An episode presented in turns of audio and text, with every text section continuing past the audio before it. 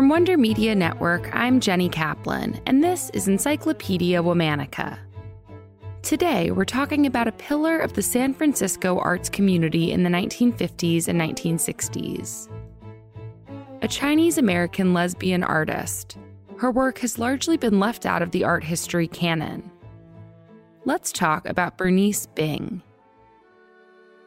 Bernice, or Bingo as she was called, was born in San Francisco's Chinatown in 1936. Bernice had a difficult childhood. At the age of six, her mother died, orphaning Bernice and her sister. Over the next few years, the sisters spent time in orphanages and with their maternal grandmother. They were predominantly raised in white foster families. Bernice's experience growing up alienated her from her Chinese heritage as well as from the Chinese American community. As a kid, she was rebellious and found it hard to concentrate in school. In fact, art was the only subject that kept her attention. Her love of art earned her a full scholarship to the California College of Arts and Crafts in 1957. Bernice entered college as an advertising major but quickly changed course when she discovered painting. She attended a class led by abstract painter Saburo Hasegawa, who exposed her to Zen calligraphy and Buddhist philosophy, two subjects that became influential in her later work. While studying, Bernice supported herself by working as an artist. She became a fixture of the San Francisco art and beat scene.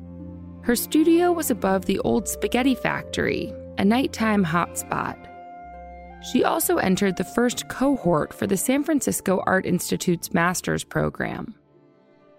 In 1961, she graduated and debuted her first solo exhibition.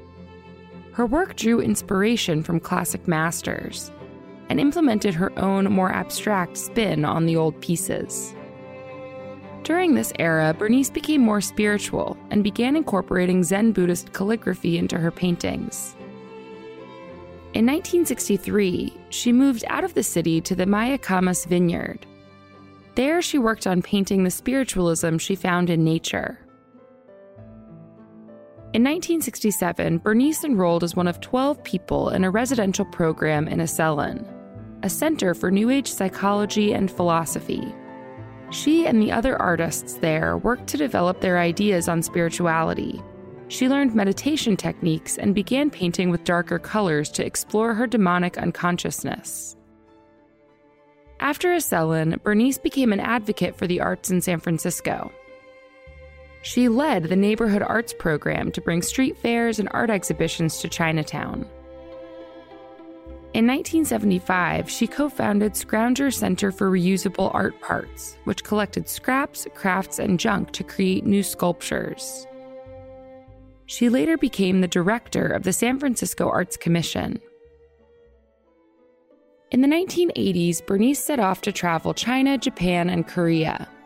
When she returned, she joined the Asian American Women Artists Association.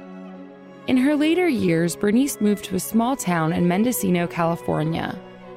She supported herself as a waitress, a cook, and a counselor while continuing to paint.